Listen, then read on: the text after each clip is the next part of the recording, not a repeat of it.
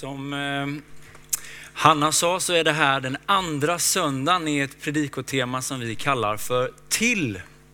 Det är ett tema som handlar om vårt uppdrag som kyrka. Vi tror att vi är kallade till nästa generation. Till våra grannar, till de mest utsatta och till alla folk. Och den här söndagen så ska jag predika om att vi behöver sträcka oss ut till våra grannar.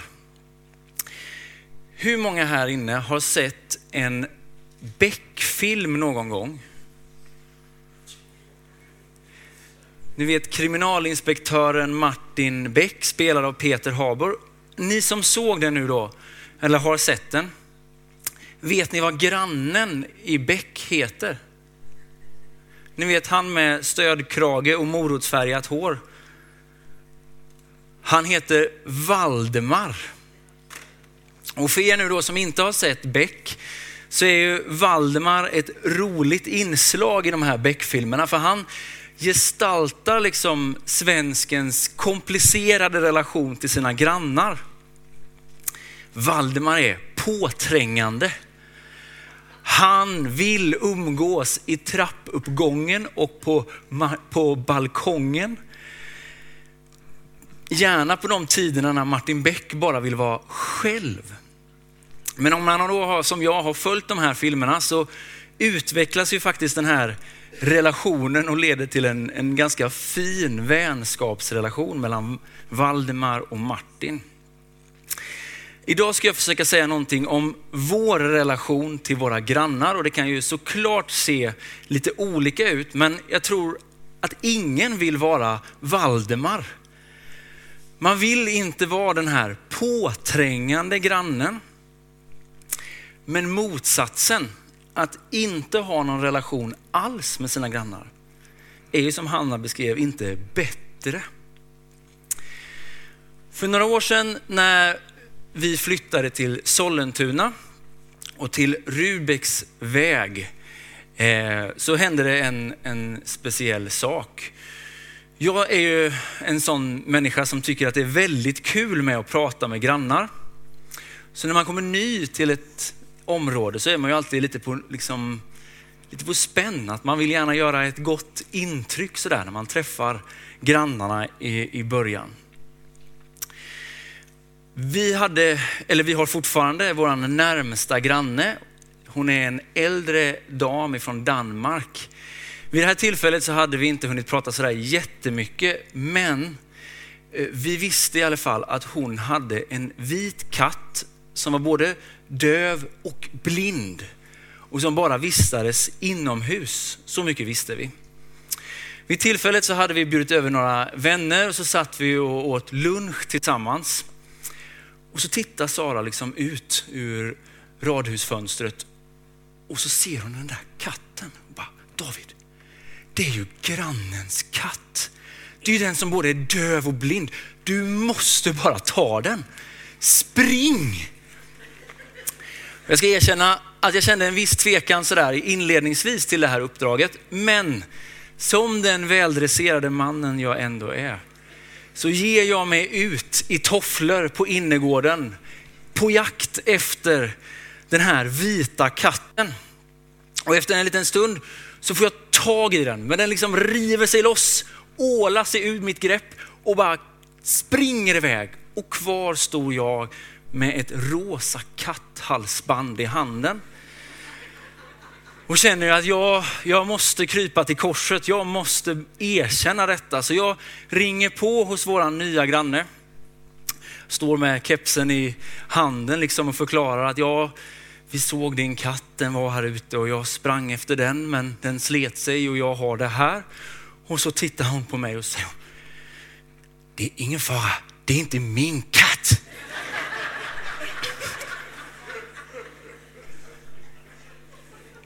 Hur vi liksom förhåller oss till våra grannar kan vara lite olika. Längre ner på våran gata, eller så här ska jag säga, alla vet ju att jag är pastor av mina grannar, men jag är inte evangelisten på Rubiks väg. Jag har två händer och jag har lite för många verktyg i garaget. jag tänker att jag är den hjälpsamma grannen. Jag kan spika upp några tavlor åt några tanter, jag kan slipa några utemöbler, jag kan gå med kompost, trädgårdskompost om det behövs. Men vi har lite olika förhållningssätt till våra grannar. 100 meter ner från oss så bor ju Gun Ström och i december så gick ju hennes man bort, Inge Ström. Inge Ström är en, en välkänd ledarfigur i vår församling, eller var en välkänd ledarfigur i vår församling. Han var också väldigt välkänd i vår bostadsrättsförening. Det eh, finns ingen som är lite äldre i åldrarna som inte känner till Inge. Och Inge hade ju humorn. Han satt på altanen och ropade in grannarna. Sen drog han ett skämt och fick alla att känna sig bra. Ingen hade humorn. Någon kan laga mat. Någon är bra på att bjuda hem. Någon är bra på att berätta om sin tro. Någon är bra på att bjuda med till kyrkan. Någon finns där när livet krisar. Vi har olika förhållningssätt till våra grannar. Men alla har vi ett uppdrag till våra grannar. Nu ska vi läsa ett brev. Och det här brevet är skrivet till ett folk i en specifik situation. Men det här brevet har också levt vidare i en tradition. Det har format ett folk, det har format kristendomen och hur vi tänker. Och det finns de som menar att det här brevet har till och med format vårt moderna samhälle. Det är Jeremias brev till de deporterade judarna, diasporajudarna i Babylon. Jeremia han var en profet som eh, kom med ett ganska vast budskap till sitt folk. Han sa att alla skulle omvända sig, annars så skulle babylonierna komma och ta staden.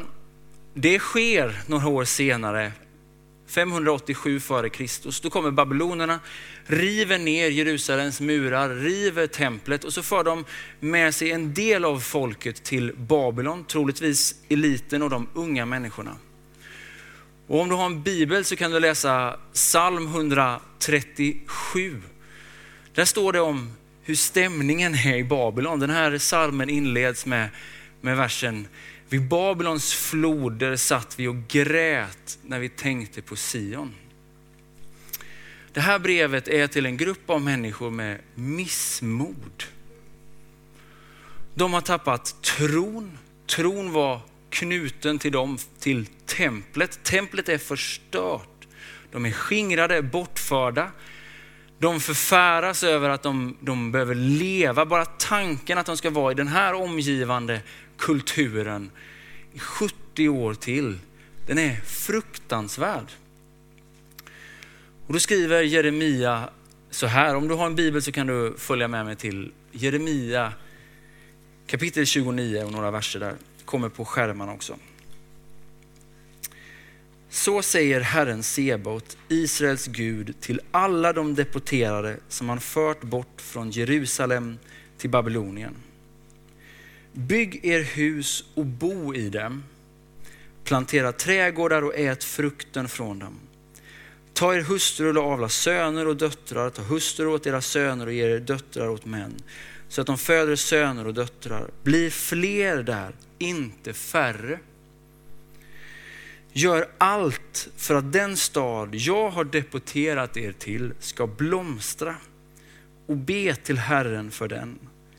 Ty dess välgång är er välgång. Och några verser senare står det så här. Jag vet vilka avsikter jag har med er, säger Herren. Välgång, inte olycka. Jag ska ge er en framtid och ett hopp. Och när ni åkallar mig och ber till mig ska jag lyssna på er. När ni söker mig ska ni finna mig. Ja, om ni helhjärtat söker efter mig ska jag låta er finna mig, säger Herren. Jag ska vända ert öde och samla in er från alla de folk och alla de platser till vilka jag har fördrivit er, säger Herren. Jag ska låta er återvända till den plats jag har förvisat er från. Det är ett ganska revolutionerande råd som Jeremia ger. Bygg er hus och bo i dem. Plantera trädgårdar och ät frukten ifrån dem.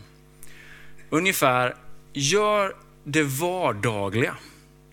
Det ni hade gjort i ert eget land, gör det här. Gå till arbetet. Ät med familjen. Plantera, bygg. Men gör det med en annan vision. Gör det med ett syfte.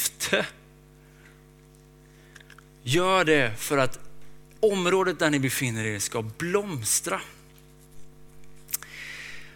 De flesta av oss kanske inte kan mäta sig med att sitta vid Babylons floder, men jag känner en och annan som har missmod. Jag vet en del som tappat tron på framtiden. Jag vet en del som, som förfäras över det omgivande samhället. Jag tänker att Jeremias brev också kan få vara till dig och mig. Gör det vardagliga. Ta pendeln till jobbet, arbeta, ät mat med din familj, prata med grannen, umgås. Gör det vardagliga, men gör det med en annan vision. Att ditt närområde ska blomstra, ska växa. Hur förändrar man egentligen ett samhälle? Gör man det genom att förfäras över allt som är så dåligt runt omkring? Knappast. Gör man det genom att klaga tillräckligt högt, att göra sig själv till ett offer? Gör man det genom att limma fast sig på E4 eller kasta mat på konstverk? Om du frågar mig så skulle jag säga, jag tror inte det.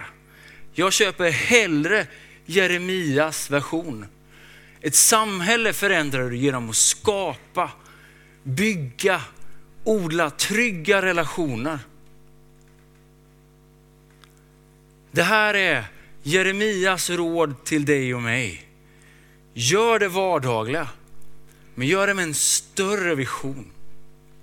Att din trappuppgång, din innergård, din gata ska blomstra. Det var egentligen det första jag ville ha sagt den här predikan. Det andra jag vill skicka med dig, det är att du och jag också behöver bli Jeremior i vår egen tid. Vi behöver bli de som kommer med hopp till den som känner sig missmodig. Vi behöver vara de som kommer med hopp till den som har tappat tron på framtiden. Så här står det i första Petrus brev eh, kapitel 3 och vers 15. Var alltid beredda att svara var och en som kräver besked om ert hopp.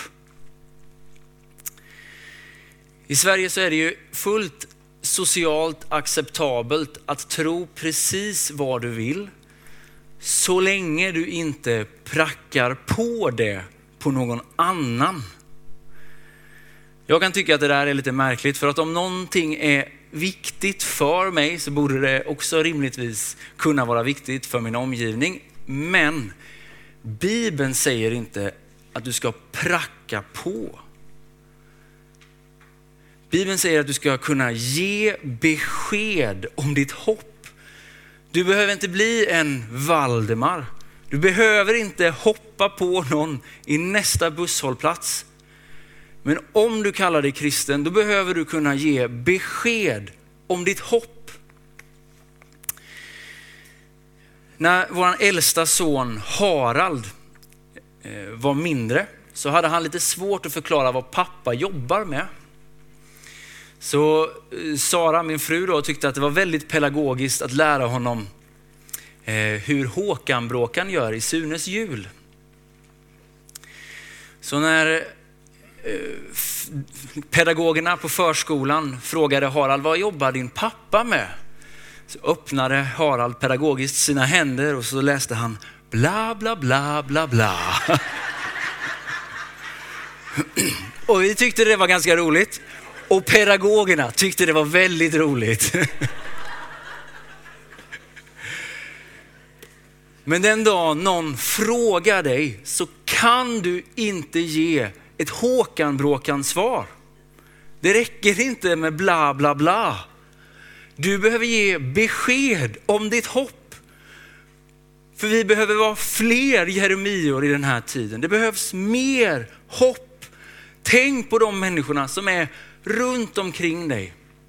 Det finns så många som behöver mer hopp. Ge dem inte bla bla. Tänk igenom. Vad är det du tror på? Vad är det du hoppas på? Vad är grunden i ditt liv? Vad, vad är det du står på? Och ge det. Räcker det inte med bla bla bla. Vi behöver faktiskt också ge besked om vårt hopp. Så det är mitt budskap den här söndagen. Var en välsignelse till dina grannar och var beredd att ge besked om ditt hopp. Det finns en författare som heter C.S. Lewis. Han är mest känd för sina böcker, sin, eh, sin bokserie Narnia. Men han har skrivit många andra böcker och han har skrivit bland annat en bok som heter Screw Tape Letters. Det är en fiktiv roman och det är en påhittad brevväxling mellan en senior djävul och en junior djävul. Jag kan, det, det låter inte så inbjudande, jag vet. Men den är väldigt, väldigt bra. Och mitt i den här boken så lägger liksom C.S. Lewis de här orden i, i munnen på den seniora djävulen. Den seniora djävulen uppenbarar eller påminner den juniora om deras gemensamma uppdrag. Att de ska fylla världen med så mycket brus att människorna inte hör Guds röst. C.S. Lewis skrev det här 1939. 1939. Det var profetiska ord om den framtid som du och jag lever mitt i. Det är så mycket brus runt omkring. Och jag tror att vi är så vana att vi, vi märker inte detta. Vi är som, som grodorna som man kokar. Jag har aldrig gjort det, men tydligen ska man kunna koka en groda utan att de känner av att temperaturen höjs, för de simmar mitt i det. Jag tänker det är samma för dig och mig. Det här är vattnet vi simmar i. Vi märker inte att något är fel. I engelskan finns ett ord som, som man brukar använda för detta. Den, den här känslan, det är detached, frånkopplad eller splittrad. Våra själars brunnar har liksom växt igen. Lyssna på, på det här ordet från Jeremia en gång till. När ni åkallar mig och ber till mig ska jag lyssna på er. När ni söker mig ska ni finna mig.